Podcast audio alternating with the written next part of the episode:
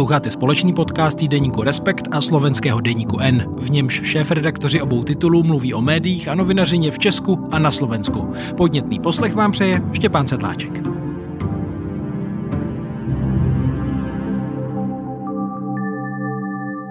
Společně se mnou v našem studiu pod centrem Langhans člověka v tísni v Praze sedí šéf-redaktor Respektu Erik Tabery. Ahoj. Ahoj, dobrý den. A ve spojení z Bratislavy, předpokládám ze studia Deníku N, je šéf-redaktor Matuš Kostolný. Ahoj, vítej. Ahoj, dobrý den, prajem. Tak na úvod eh, jenom takové stručné ohlédnutí za vás. Jaký to byl rok pro vás a vaše eh, média, Matuši? Bol to ťažký rok, pretože na Slovensku to bol rok, v ktorom sa vymenili tri vlády a mali sme predčasné voľby, ktoré sú vždy pre novinárov a no- médiá náročné, čiže bolo to vyčerpávajúci rok, ktorý slovenskú politiku doplňala stále vojna proti Ukrajine, kde sme sa pokúšali veľa cestovať.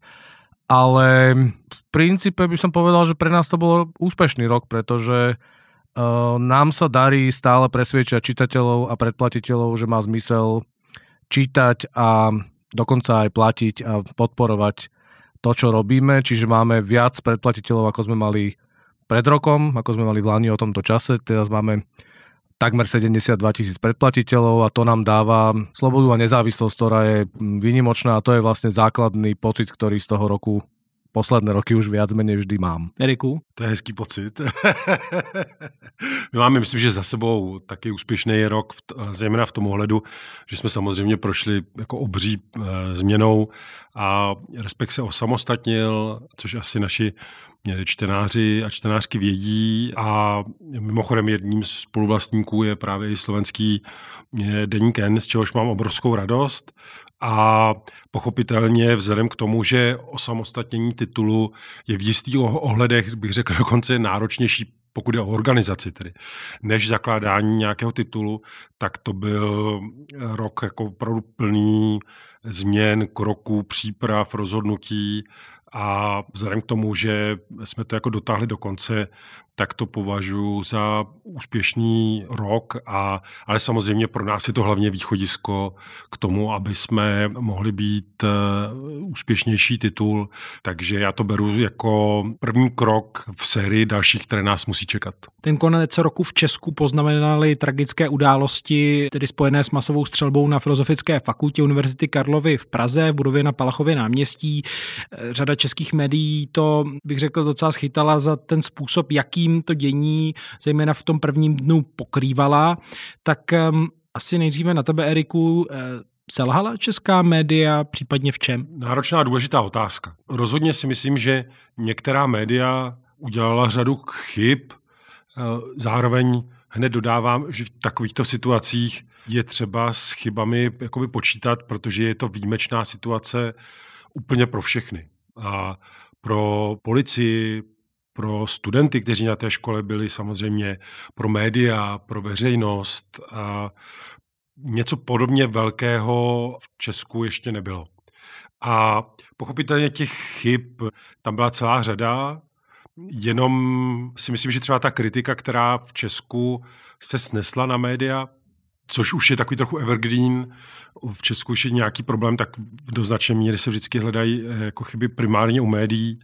A tak mi přišla, že ta kritika byla v mnoha, mnoha ohledech jakoby záhranou. A, a asi bych oddělil budu teď mluvit jenom eh, o těch prvních eh, chvílích eh, toho pokrývání, pak by bylo dobré, kdyby se mohli vrátit k nějakému i hlubšímu horizontu nebo dalšímu horizontu, jak si k tomu média mají přistupovat, tak bych řekl, že tam je třeba říct a připomenout si, že ve chvíli, kdy přicházely první informace o té události, tak nikdo nevěděl, jak, jak výrazný moment to je. Takže třeba já jsem viděl, že české televizi se strašně vyčítalo, že tam byl juniorní redaktor na začátku.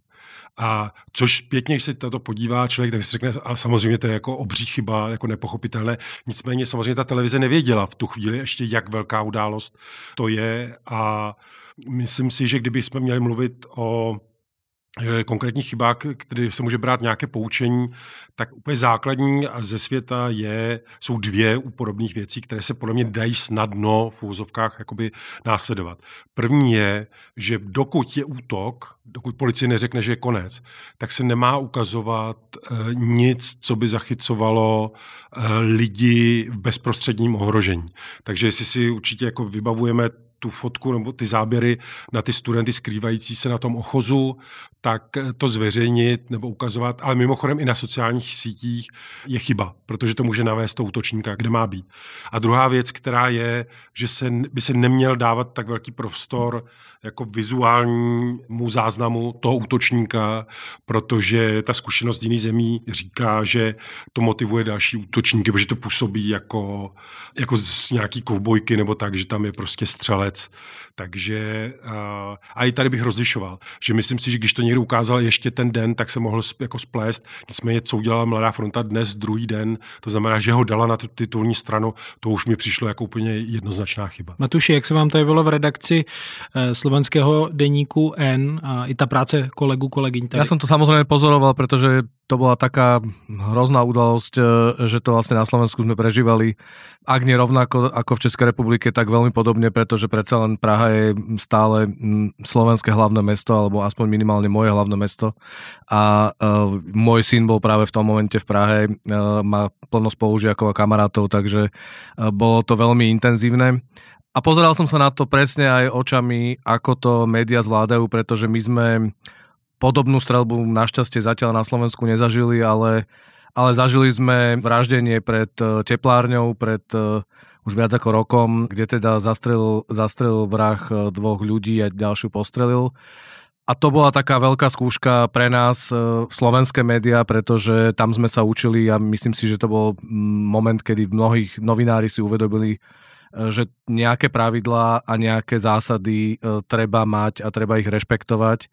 A sú to tie, ktoré už spomínal aj Erik, čiže k tým by som ešte nielen, že nezobrazovať e, útočníka takejto strelby alebo takéhoto teroristického činu, ale ani potom následne nerobiť z neho hrdinu, nerobiť z, ne, z jeho príbehu ten základný príbeh, e, o ktorom by e, sa mali ľudia dozvedieť, o ktorom by mali písať, písať média. Na Slovensku to bolo trocha iné v tom, že, že tá vražda mala jasný politický, ideologický motív a bol to cieľený útok na LGBTI plus komunitu v Bratislave.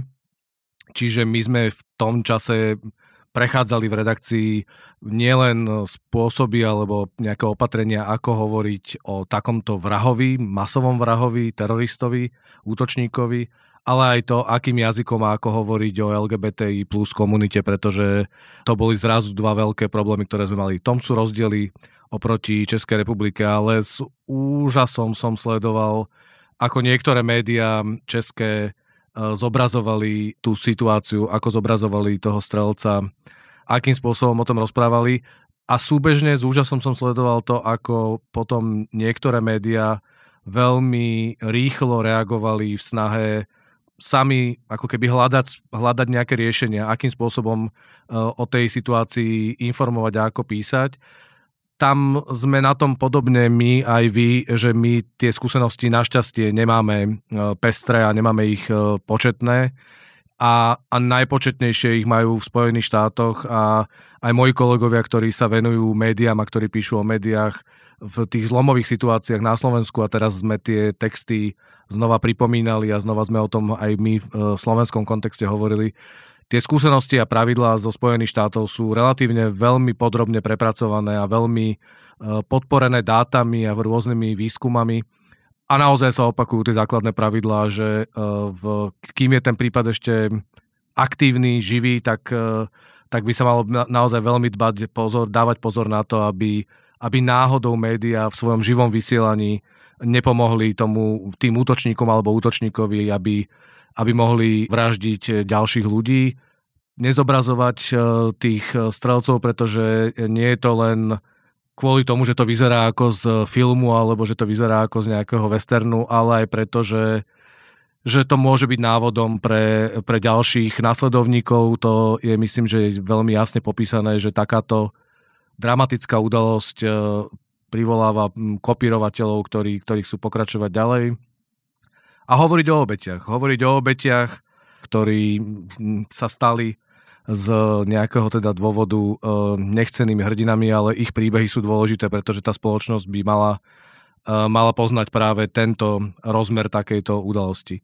Na samostatnú debatu je potom to, že či tieto poučky všetky, či naozaj 100% e, sa dajú používať na každý prípad a či sa 100% dajú používať v priebehu času, pretože už ako Erik povedal, je iné v momente, keď sa to deje, tak môžete byť sebe lepšie pripravení, môžete mať vnútorné pravidla v redakcii a aj tak nemusíte správne vyhodnotiť tú situáciu.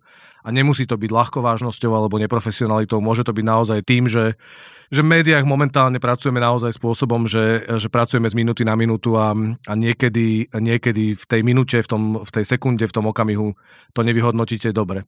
Ale aj e, neskôr môžu byť situácie, kedy sa mení ten príbeh, kedy príbeh, ktorý vyzerá na prvý pohľad veľmi jednoznačne, a vieme, že toto je vrah, toto je, toto je strelec a toto sú obete a zrazu v priebehu času sa môže objavovať poprvé motivácie, po druhé e, spolupáchatelia, po tretie e, nejaký príbeh, ktorý pre tomu predchádzal, o ktorom na prvý pohľad nevieme. Čiže súdiť médiá za to, že, e, že zlyhávajú, to je ako keby sme súdili médiá, že vlastne neinformujú dobre o počasí, pretože aj to sa môže zmeniť zo sekundy na sekundu. A teraz to nechcem ani na sekundu zľahčovať, ale je to zodpovednosť médií a musíme urobiť všetko preto, aby sme v takýchto situáciách čo najmenej zlyhali ale někdy se tím zlyhaním nedá zabránit. No já jsem právě zaznamenal eh, výtky některých i mediálních analytiků, že úplně není fér, nebo že to vnímal jako výmluvu, když se říká, my se to teprve učíme, nejsme připravení, že by média vlastně měla mít připravený postup i na takovou situaci, která není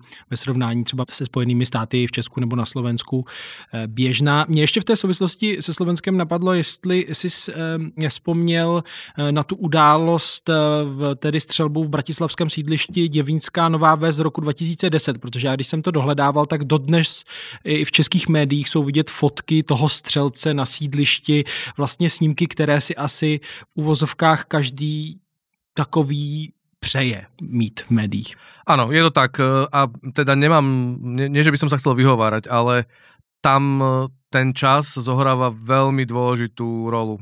To treba povedať, že aj ja sám vnímam, že debata, ktorá bola o, o zodpovednosti médií pri takejto udalosti vtedy a dnes, to sú úplne dva rozličné svety.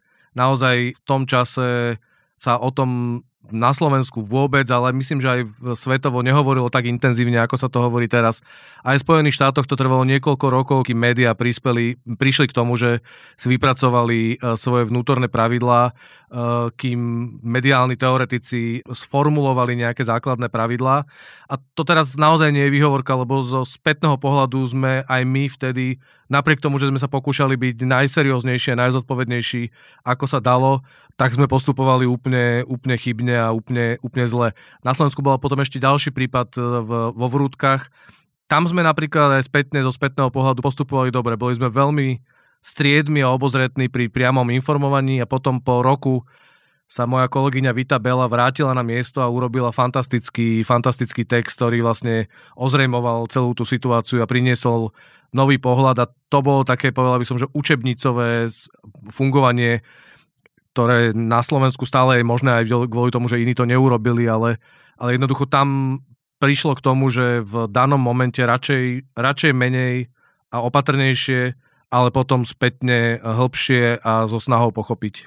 Matuš eh, už teď zmiňoval tu snahu pochopit i příběhy obětí. Mně přišlo, že v Česku i s odstupem několika dní po té události, ale eh, také rezenovala taková výzva nechte všechny na pokoji, je čas truchlení, teď vlastně by média měla spíše mlčet. Tak eh, kde je za tebe, Eriku, ta oprávněná hranice, kdy se ještě má novinář držet podál a tedy eh, dodržovat určité mlčení a kdy opravdu je ve veřejném zájmu, aby tu věc nějak dál rozplétal? Tohle je v jistém ohledu podle mě vlastně důležitější ještě rozměr celé té jako události, protože první věc, jakoby, abych to dokázal vysvětlit, abych navázal tam, kde vlastně kon, končil Matuš.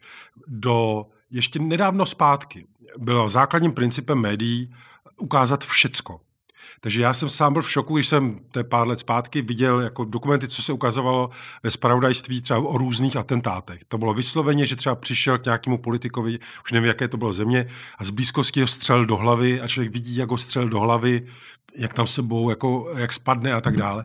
A byl jsem úplně v šoku z toho, že by tohle mohlo být jako ve spravodajství.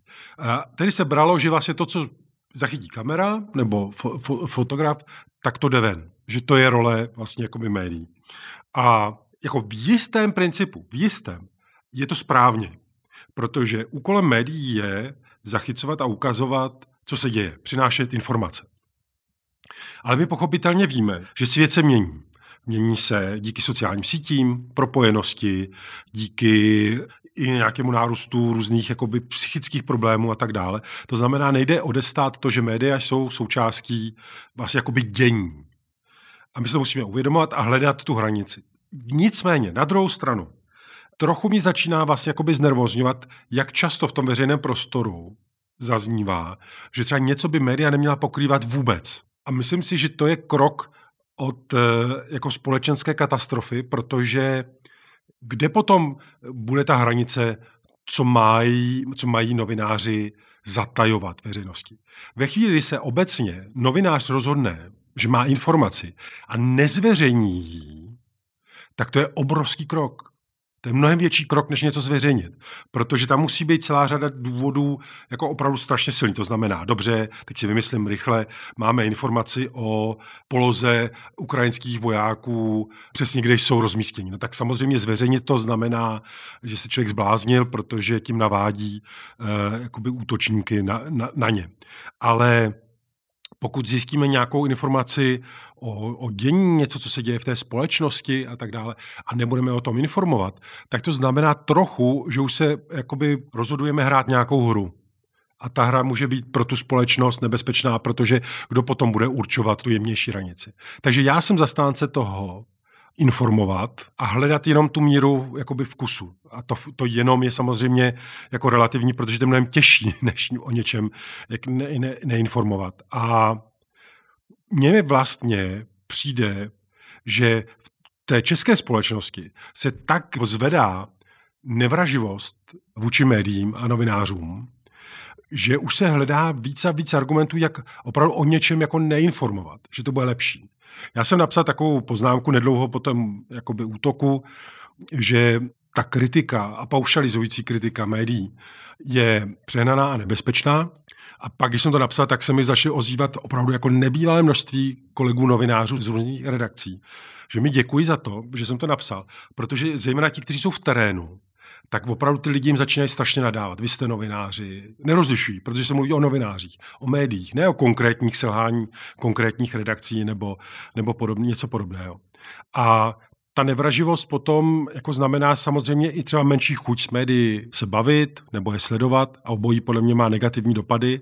A jeden z těch důvodů nebo jeden z těch problémů je, že i v tom, to, co říkal Matuš, ve světě je, se hodně mluví o těch obětech, z úcty k ním, dát jim jakoby vlastně tu tvář připomenout je. U nás se volá vlastně jakoby zapomeň na, na ty oběti nebo vůbec na tu souvislost. A teď samozřejmě jde, buďme se bavit o tom, kdy, kdy se má to připomínat a tak dále, to beru, ale třeba to volání, dokonce se tady jsem zaznamenal i z některých redakcí, že, že nemáte vědět nic, mi přijde opravdu, že je popírání vlastně principu uh, novinářské práce. To som presvedčený o tom, že, že tie obete majú mať eh, priestor, majú dostať priestor a majú, majú byť, uh, má sa o nich vedieť, má sa o nich hovoriť uh, a nielen kvôli tomu, že by to mohlo prebudiť ľudí a že by to mohlo ukázať ten príbeh aj z druhej strany a že sa zrazu nehovorí o jednom človeku alebo skupine ľudí, ktorí urobia hrozný čin, ale hovorí sa aj o tom, aké to má následky a jedine akože s poznaním tých obetí e, dokáže nejakú emociu pocítiť aj celá verejnosť, čiže aj ľudia, ktorí nepoznajú tie obete priamo a nie sú zaangažovaní. Dôležité je tam ale myslieť na, e, na tie rodiny a pozostalých, Čiže oni by mali, mali mať právo veta a právo, právo posledného slova, čiže ak oni si neželajú medializáciu, tak, e, tak by to médiá mali rešpektovať. E, v zmysle to neznamená, že sa podľa mňa nemôže o nich písať, že sa nemôže hovoriť, kto sú tie obete.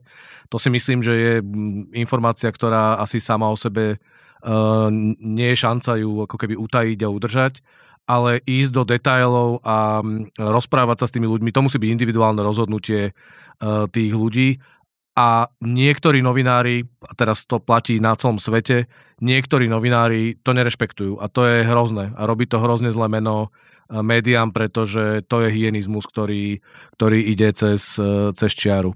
Ale v princípe tá debata o tom, či neinformovať alebo informovať, to je strašne citlivá záležitosť. Už len to, že, že média by, poprvé, nikdy sa nestane niečo také, že by média ako celok, ako, ako všetky médiá dokopy sa dohodli a mali by nejakú spoločnú pozíciu. To sa jednoducho nikdy nestane v normálnej, zdravej spoločnosti. Sa to nikdy nestane, pretože tie médiá sú vždy individuálne konkurenti, sú to, majú svoj vlastný príbeh, svoje vlastné hodnoty a vždy sa to nakoniec nejak prejaví. Čiže predstava ľudí alebo odborníkov nebodaj, že média unblock e, majú mať nejaký jednotný postoj, to je nepochopenie situácie a to nikdy, nikdy nebude. Vždy musíme myslieť na to, že budú médiá, ktoré nebudú rešpektovať žiadne pravidlá a budú robiť zlé meno médiám ale to asi nie je tiež niečo, čím vieme niečo urobiť. My môžeme len sami za seba sa správať zodpovedne a pristupovať k tomu najlepšie, ako vieme. A už len to, že pripustíme, že napríklad v danom momente, kým prebieha ten útok, sme zodpovední a budeme veľmi striedmo, opatrne informovať, čiže pozdržíme na nejaký čas informácie, ktoré máme, už len to je za normálne okolnosti taký zásah do práce médií, že že to musí byť naozaj výnimočná situácia. A toto je výnimočná situácia. Čiže tam som presvedčený, že to je na mieste, ale žiadať to, aby to bolo nejaké všeobecné pravidlo, to je naozaj, súhlasím s Erikom, že to je krok k veľmi nebezpečnej nebezpečnej politike, ktorá by mohla presvedčiť e, niektorých ľudí, nebodaj politikov alebo ľudí, ktorí majú aj možnosť to nejakým spôsobom ovplyvňovať, aby v podstate regulovali médiá, rozhodovali o tom, že kedy, kedy sa píše, kedy sa nepíše, kedy sa informuje, kedy sa neinformuje. My v celej tej debate musíme myslieť na to, že žijeme v ére nielenže živého televízneho vysielania, ale my sme už ďalej. My sa rozprávame, zatiaľ prvých 20 e, minút sa rozprávame o tom, ako postupovali médiá. Ale paralelne popri tom sociálne siete boli absolútne neregulované a plné všetkého.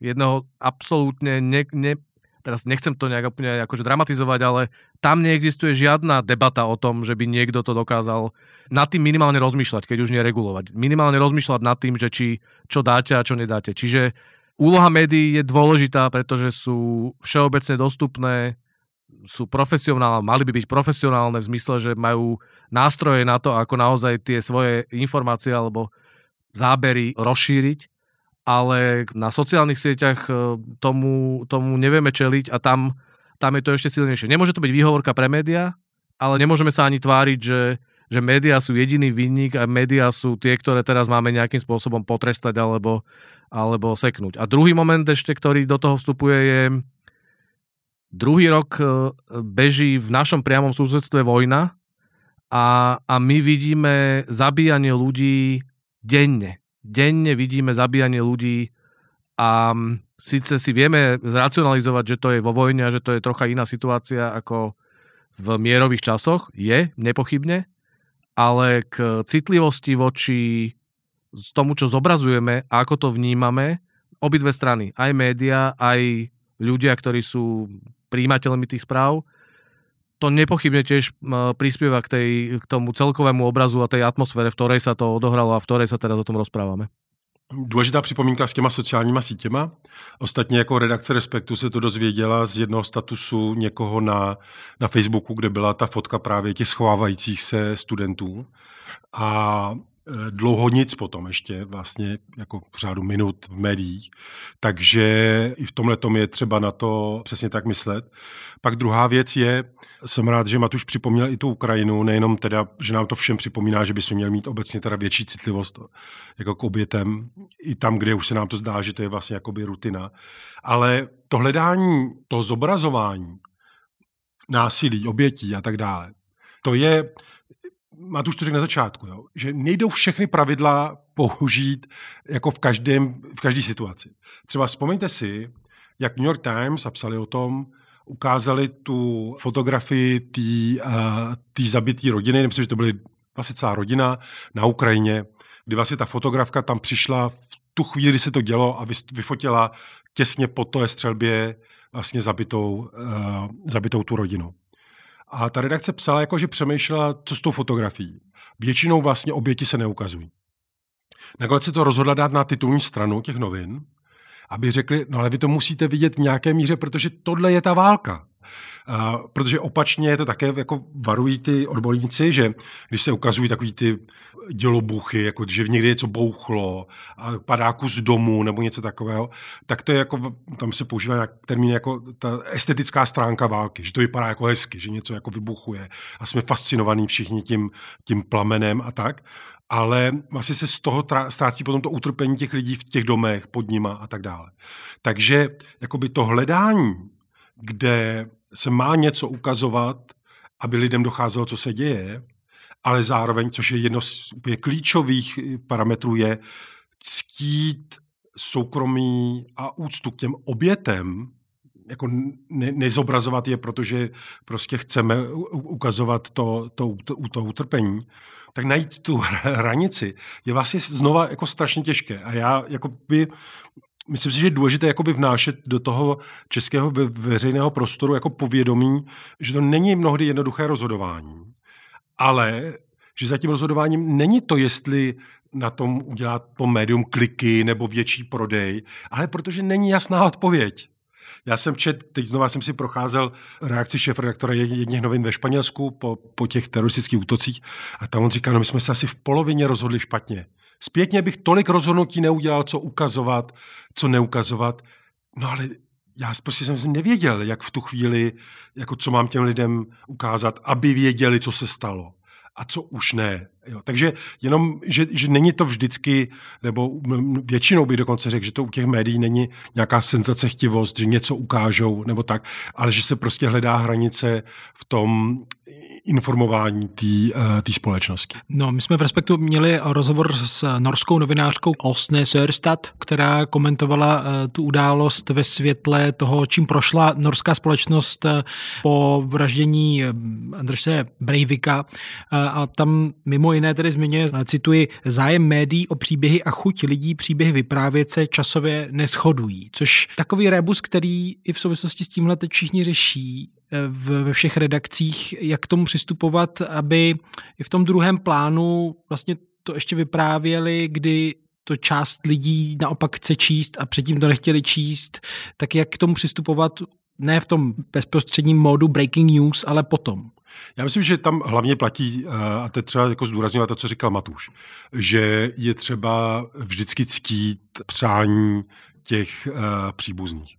To znamená, pokud někdo řekne, že nechce jako se s vámi bavit a nechce vyprávět příběh té rodiny a, a té oběti, tak to máte ctít a prostě jenom zmiňovat to, co se prostě ví. A e, mimochodem je naopak i spousta lidí, kteří chtějí vyprávět a chtějí, aby se o nich vědělo.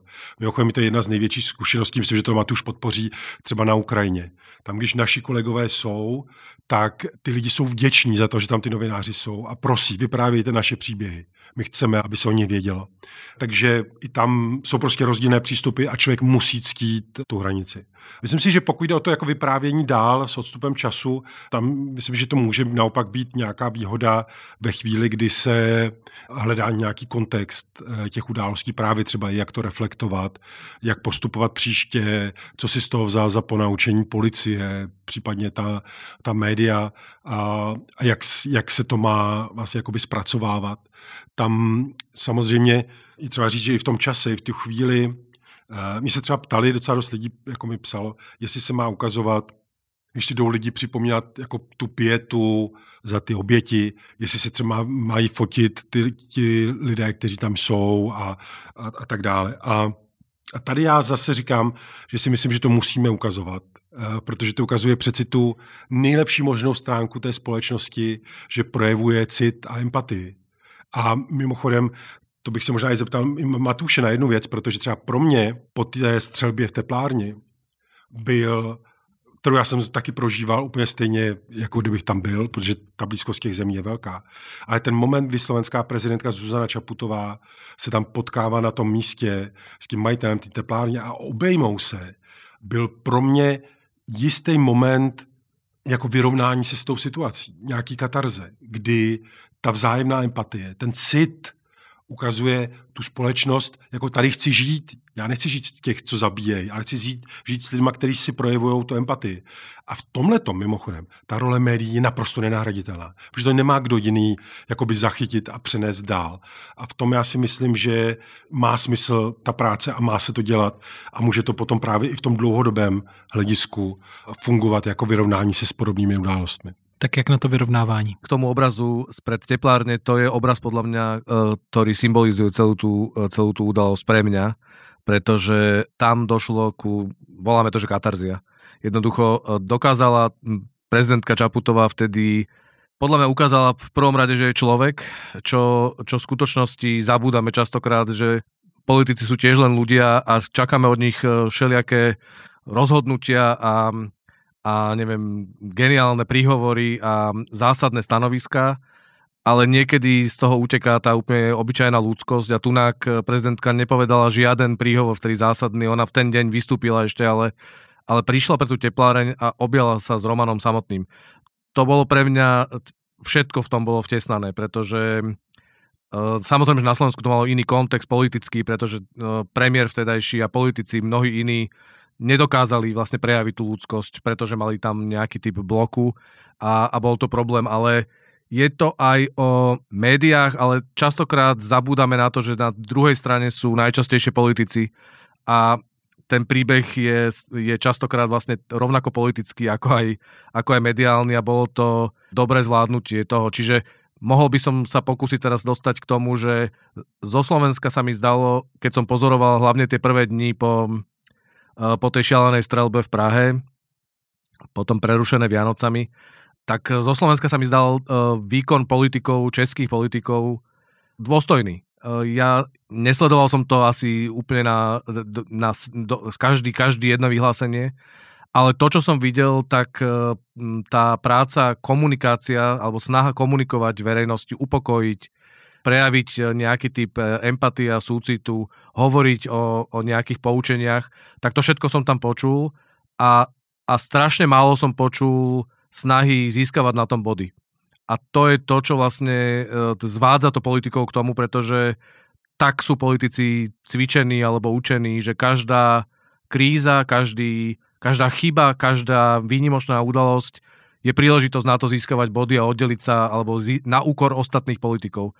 A tu sa mi to zdalo byť e, primerané situácii a, a teda, mm, keď som to porovnával so slovenskými politikmi, tak napríklad aj teda po tej teplárni tam tak vyčnevala prezidentka Čaputová oproti ostatným politikom, že tam bolo toľko faulov, ktoré sa tam odohrali v relatívne vysokých politických kruhoch a tu som ich nevidel, alebo teda aspoň ja som si ich nevšimol v České republike. No když zůstaneme eh, na Slovensku, tam si myslím, ta situace mediální krajiny je specifická i v tom, že tedy se eh, vrátil na premiérský post Robert Fico, který se dlouhodobě staví k řadě redakcí, já bych řekl až nepřátelsky a dlouhodobě dává najevo, co by si přál, aby se psalo a nepsalo, tak eh, Jaký teď eh, máte vztah nebo v jakém vodě se nacházíte ve vztahu právě k nové vládě?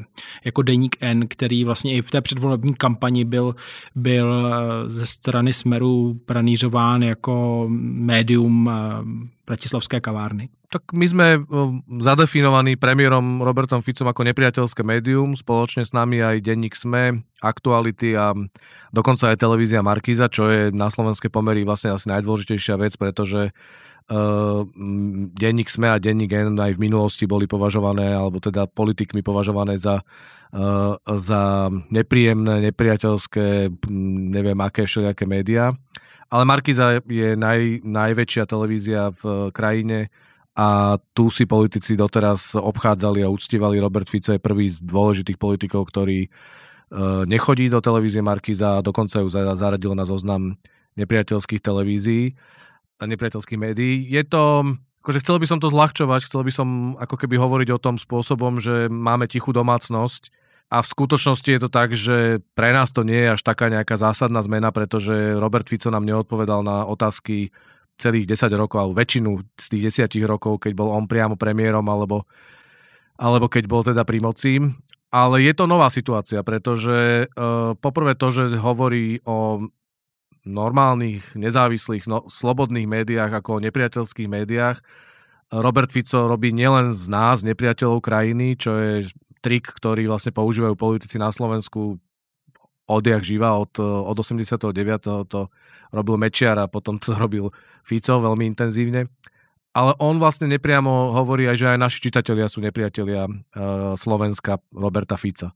Čiže to je niečo, s čím sa ja nechcem zmieriť a nechcem pristúpiť na to, že by som to mal považovať za, za normálne a že vlastne by sme ako keby išli ďalej, pretože to nie je v poriadku. My, ja som hlboko presvedčený, že nerobíme nič zlé. Normálnym kritickým spôsobom pristupujeme k fungovaniu vlády rovnako ako sme to robili v minulosti.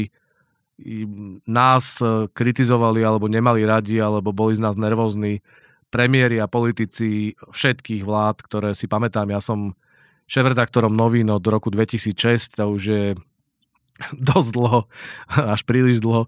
A, a jednoducho každý jeden premiér v, v nejakom bode mal pocit krivdy alebo uh, ťažko znášal kritiku.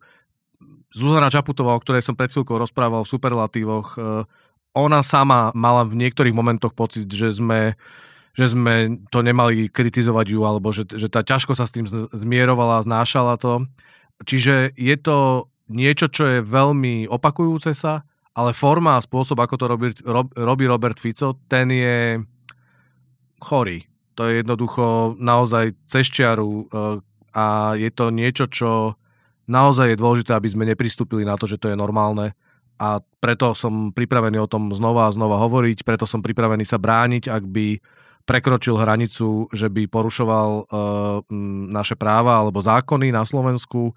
V tom momente som pripravený uh, sa brániť, ísť na súd, obrátiť sa na súd a prípadne kľudne aj na uh, ústavný súd, pretože si myslím, že právo na informácie je niečo, čo je garantované na Slovensku a nemôže to porušovať ani Robert Fico, ale čisto prakticky dobre, takýmto spôsobom si to nastavili, budeme o tom písať, nepristúpime na to, ale zatiaľ sme schopní získavať informácie aj spôsobom iným, ako otvorene klásť otázky, pretože na tie otvorené otázky neodpovedajú. Já teď čtu opravdu jako pro mě mimořádně povedenou knihu ještě nedávno šéf redaktora Washington Post eh, Martyho Barona, a on tam popisuje, jak jiná situace je, když člověk, který má vrcholnou funkci, tehdy Donald Trump jako prezident, tady myslím, že Fico jako premiér, když začne mluvit o médiích jako o nepřátelích a škůdcích.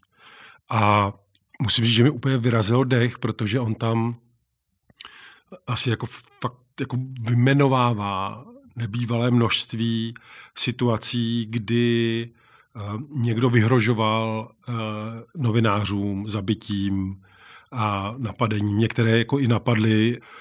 Jednou eh, se opakovala taková výhruška od jednoho člověka, že vystřílí tu redakci. Oni potom to řekli policii. Ta zjistila, že ten člověk měl doma opravdu nebývalé množství zbraní, takže jako teoreticky to byl krok od toho, aby to udělali, takže ho odsoudili, poslali do vězení. A my víme, vidíme to jako kolem sebe, ostatně jsme o tom mluvili první část toho dnešního pořadu, že prostě někdy se může stát, že někomu eh, z jakýchkoliv důvodů jako by přeskočí, nebo jak to říct, eh, má zkrat eh, a může spáchat něco šíleného. A ve chvíli, kdy vytváří někdo dojem, opakovaně to nepřátelství škůdcí používá odosobňující termíny, že on mluví o krysách, a lososech, nebo co to použil o tom Lipšicovi a tak dále. To riziko toho útoku a vyhrocení ty situace, ty, té situace prostě hrozí, že to může přerůst do nějakého činu. Já si myslím, že to je tak, tak jak nepřijatelné to, co dělá Fico, že si myslím, že by na to měli opakovaně reagovat i evropští politici a říkat, že to prostě nejde, nejde přejít. Navíc to říkat v zemi, která má prostě tu traumatizující eh, zkušenost z vraždy novináře.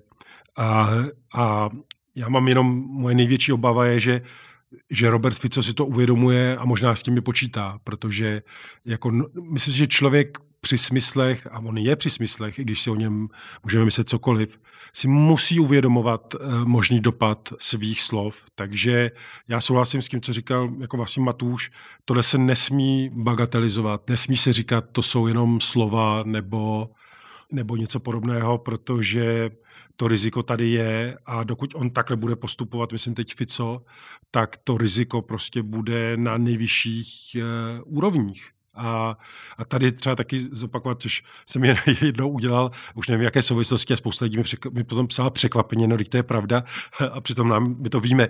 Novináři nemají ochranku. Novináři nejsou skrytý, eh, ty potkáváte na ulici, taky si občas jako u, u, užívám, co na mě lidi jakoby volají.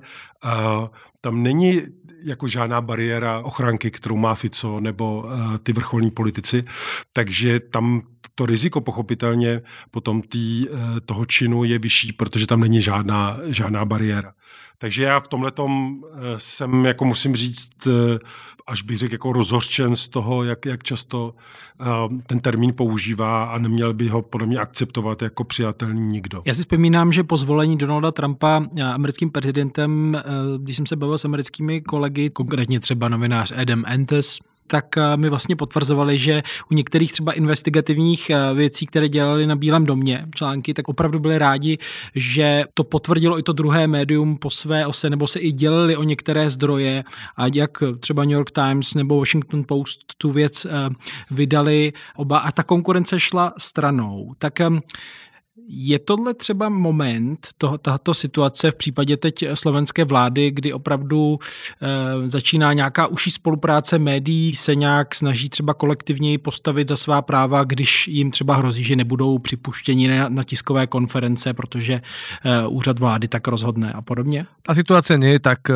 tak vyhrotená a dramatická. My jsme zažili tu situaci po vražde Jana Kuciaka, vtedy naozaj sa viaceré médiá, väčšina serióznych médií sa spojili a vlastne v to odhalovanie, to pozadia tej vraždy, tam prebiehala naozaj intenzívna spolupráca medzi viacerými médiami a aj delenie sa o informácie presne aj z dôvodov ochrany vzájomnej a podobne. Teraz to nie je podľa mňa tá situácia, kde by si to vyžadovalo takýto postup, ale je pravda, že viacerí kolegovia z médií, ktoré neboli označené za tie nepriateľské médiá, mi ponúkli pomoc v zmysle, že keď našim kolegom e, nebude Robert Fico alebo ministri vlády odpovedať, že oni sa spýtajú tú otázku a e, prevezmú tú otázku na seba. Zatiaľ tých príležitostí nebolo veľa, pretože okrem toho teda, že Robert Fico neodpovedá na, na otázky, tak nemá ani veľa, e, veľa tlačových konferencií, kde by vôbec odpovedal na nejaké otázky. Ale slovenské médiá, teraz čisto za slovenské médiá, slovenské médiá podľa mňa v posledných rokoch prejavili opakovane, e, že v dôležitých situáciách e, vedia sa postaviť na ochranu svojich kolegov, vedia, vedia nejakým spôsobom zabrať. A to mňa naplňa nejakým optimizmom, že aj keď sa Robert Fico pokúša robiť z nás terče, tak uh, nie, dúfam teda ja, že sa mu to nepodarí, lebo, lebo tie, tí novinári podľa mňa prešli toľkými skúškami za tých 30 rokov, že to sa niekde zbiera a ukladá a, a keďže tu máme na Slovensku už, ale by som, že silnú strednú generáciu novinárov, tak e, je tých skúseností sa dokážu teda nazbierať a aj sa to nejak prejavuje. A verím celkom tomu, že že, že v situáciách, keď to bude potrebné a nepochybujem, že s Robertom Ficom také situácie prídu, tak sa budú vedieť e, médiá ozvať, budú vedieť sa spoločne ozvať, budú vedieť povedať, e, že toto nie je v poriadku. Chceš, Eriku, něco doplnit? Jenom k tomu ještě bych zmínil právě ta knižka toho e, šéf-redaktora, ex-šéf-redaktora Washington Post, tak on tam popisuje, ono samozřejmě ta spolupráce musí mít nějakou hranici, protože on tam připomíná, že oni se zájemně samozřejmě kontrolovali, což je taky důležitý aspekt, že třeba e, některá média šla třeba v té polemice s eh, Trumpem příliš daleko a potom ty, ty kvalitní média na to nenaskakovala, dokonce mnohdy ukazovala, že to je jinak.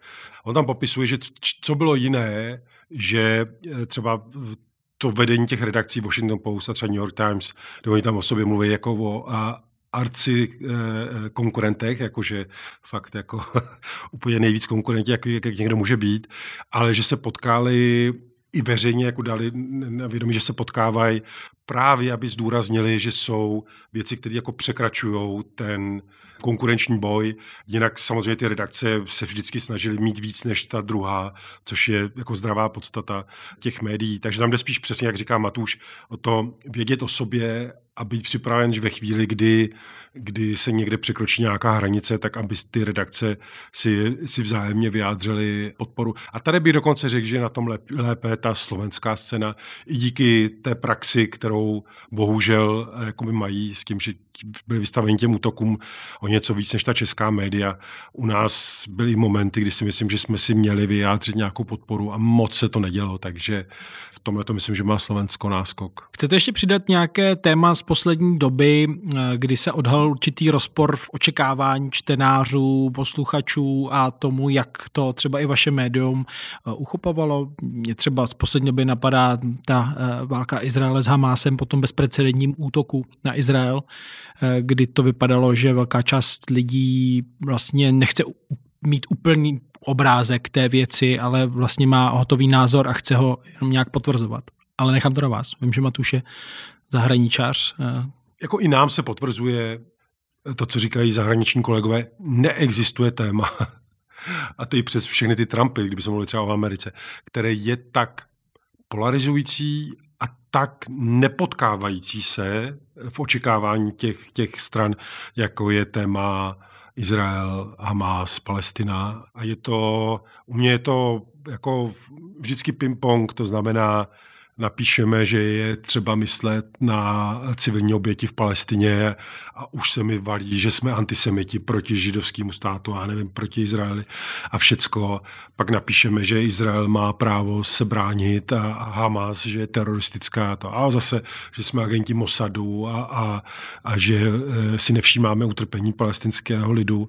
Tam v tomhle tom nejde čekat nějakou schodu, víceméně nejde čekat nějaké ocenění, tam jde prostě jenom o to dělat dál jakoby tu práci, to znamená uvědomovat si a popisovat tu složitost toho jako toho příběhu. To znamená, když někdo říká, ať se stane, stáhne Izrael odevšať a bude mír, protože palestinci válku nechtějí, tak samozřejmě kdo trochu o tom něco ví, takže to je úplný nonsens.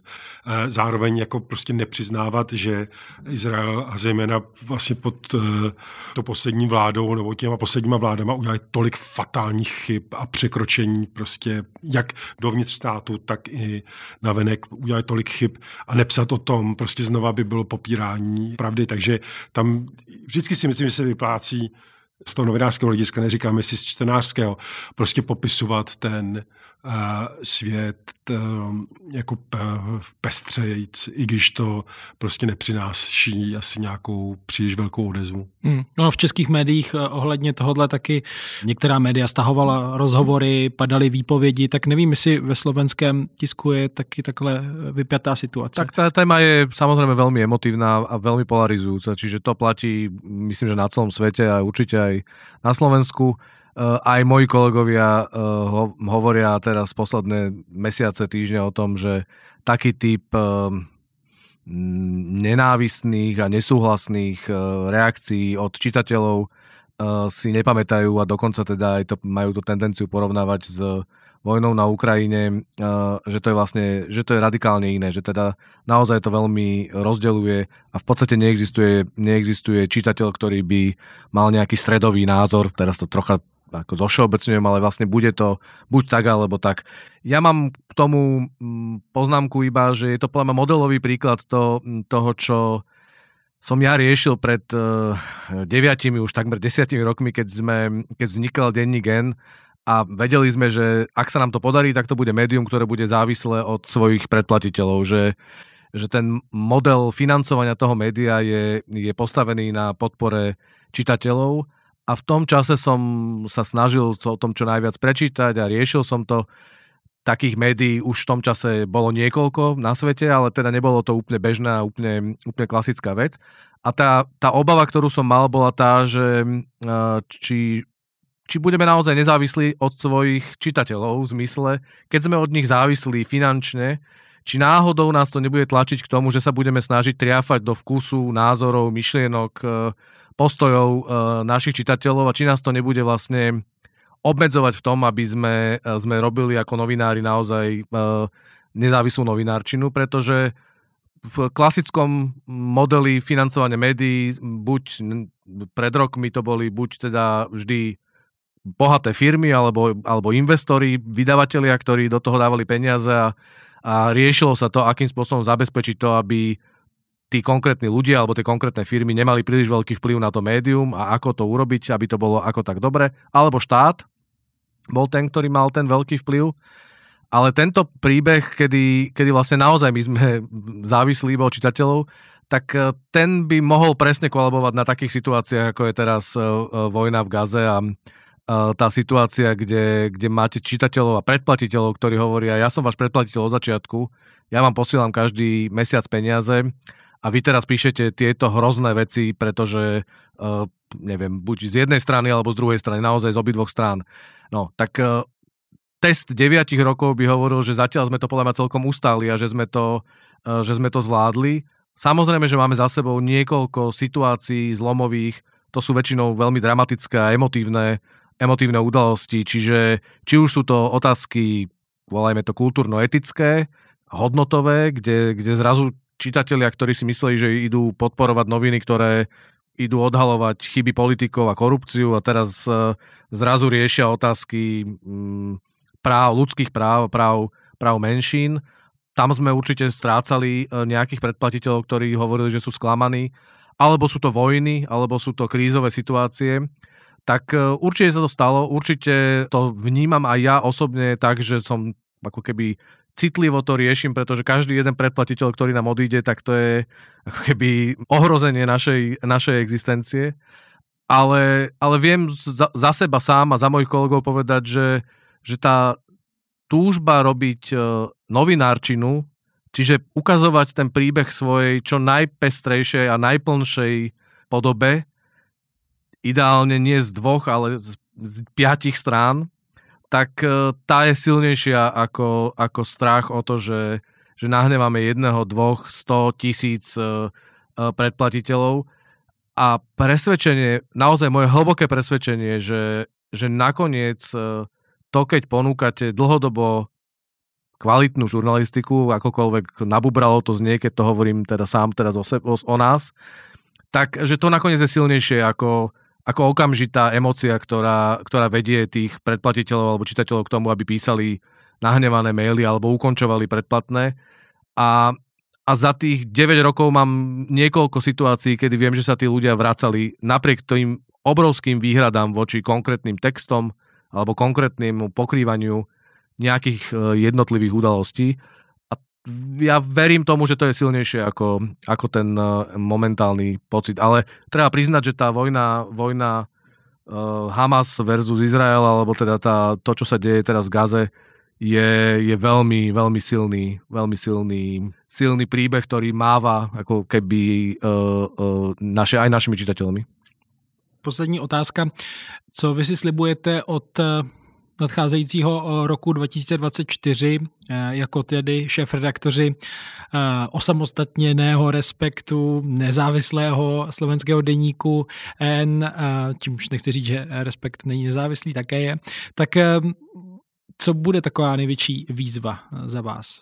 Vy oba z branži už od 90. let, takže těch krizí už jste zažili mnoho, ale co teď bude před vámi a vašimi médii asi to nejpodstatnější? Rozprávali sme sa o tom, čiže nás čaká práca v prostredí, kde, kde premiér a vláda e, na nás neustále útočia a, a teda označujú nás za nepriateľov. To je niečo, čo, s čím musíme, na to, na, na to musíme hľadať odpoveď.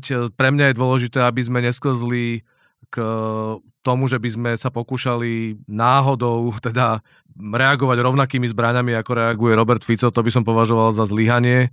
Pre mňa je dôležité, aby sme sa snažili stále si udržať e, aj odstup, ale aj hlavne nadhľad a teda úroveň, pretože to je to, čo Robertovi Ficovi chýba a, a verím, že to minimálne naši čitatelia budú vidieť, že vlastne my k tomu pristupujeme inak.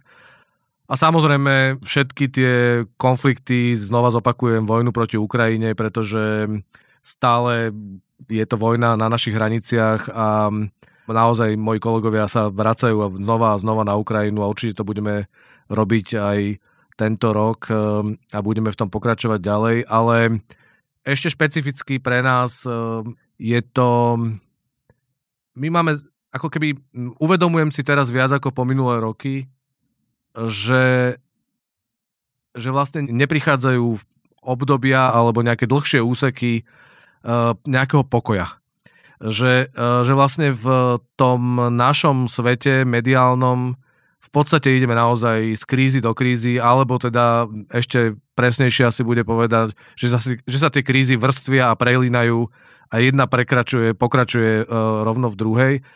Je to únavné a ťažké a akože musíme hľadať vnútorné sily na to, aby sme s tým vedeli fungovať. Ja za seba hovorím, že mňa tá práca tak intenzívne baví a tak intenzívne naplňa, že, uh, že vlastne to neberiem ako nejakú, nejakú akože újmu alebo traumu, ale úplne rozumiem tomu, že to je vyčerpávajúce je to vyčerpávajúce pre kolegov novinárov, pre nás, ale aj pre čitateľov.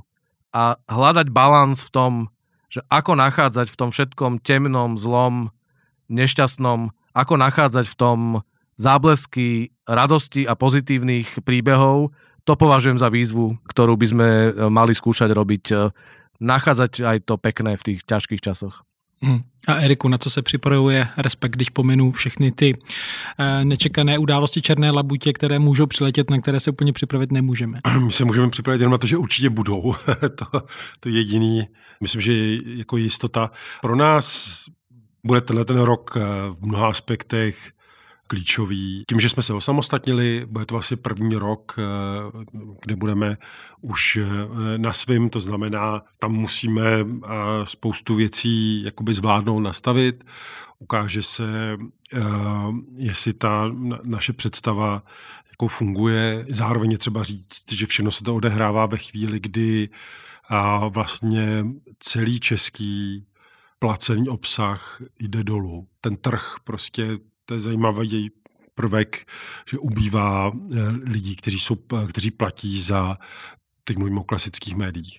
Takže uvidíme, jak, jestli se podaří ten trend obrátit. Já bych chtěl a myslím si, že máme všechny předpoklady jako respekt pro to ten trend obrátit eh, a ukázat nebo vysvětlovat eh, té české společnosti, že nás potřebuje, že ta média, která nejenom, že přináší informace, ale té společnosti, řekněme, nějakým přístupem spolu vytváří ty hodnoty, to znamená, myslím si, že tituly, a to máme se slovenským enkem vlastně úplně stejné, to znamená tituly, které těží a chtějí tím pádem i stát na straně jako otevřené společnosti, liberální společnosti, která má citlivost k menšinám, k svobodě projevu, není cynická, že to vůbec není jako málo. A, a myslím si, že není za stolik eh, těch různých institucí nebo proudů, nebo kde lze hledat zastání pro tenhle ten pohled na svět. To znamená, já věřím, že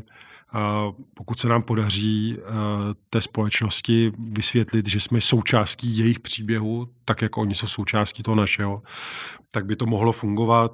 A myslím si, že platí to, co říká Matuš, že vlastně na konci, že pro nás, pro všechny, ta práce je prostě poslání, zároveň radost, eh, což se někdy říká těžce, protože pokrýváme spoustu smutných věcí, ale vlastně i v tom nějaký díl jako v úzovkách radosti, protože to je naše odpověď, jak pomáhat. Že pokrýváme věci, které nechceme, aby se ztratili z toho veřejného prostoru, aby dostali hlas lidé, kterým se často ten hlas nedává, aby jsme přinášeli, jak říká Matuš, i nějakou radost, eh, nejenom samozřejmě ten, ty vážné nebo smutné zprávy. To všechno je, si myslím, že jako velká věc. Navíc my máme vlastně, teď mi došlo, že my budeme mít letos 35. narozeniny, což taky není málo. Takže, nebo respektive to není málo. Jako, protože mě zajímají dějiny, to je jako teď jsem chtěl být dokonce zprostej. E, to je velký kus práce a velký kus jako toho e, e, příběhu té společnosti, jo? protože jak právě mě baví ty, ty historie, tady se člověk podívá na řadu jako titulů z té minulosti, tak ty neměli to štěstí, že mohli vycházet 35 let A ještě bych řekl, že 35 let v nějaké podobě a v stejném poslání, stejném zaujetí, protože tady je celá řada médií, které by asi člověk nepoznal, kdyby srovnával jejich začátek a to, jak vypadají dneska.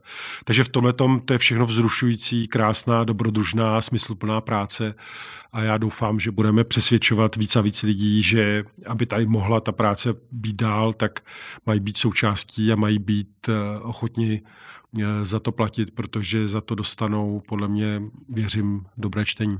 Tak to vidí šéf-redaktoři Erik Tebery a Matuš Kostolný.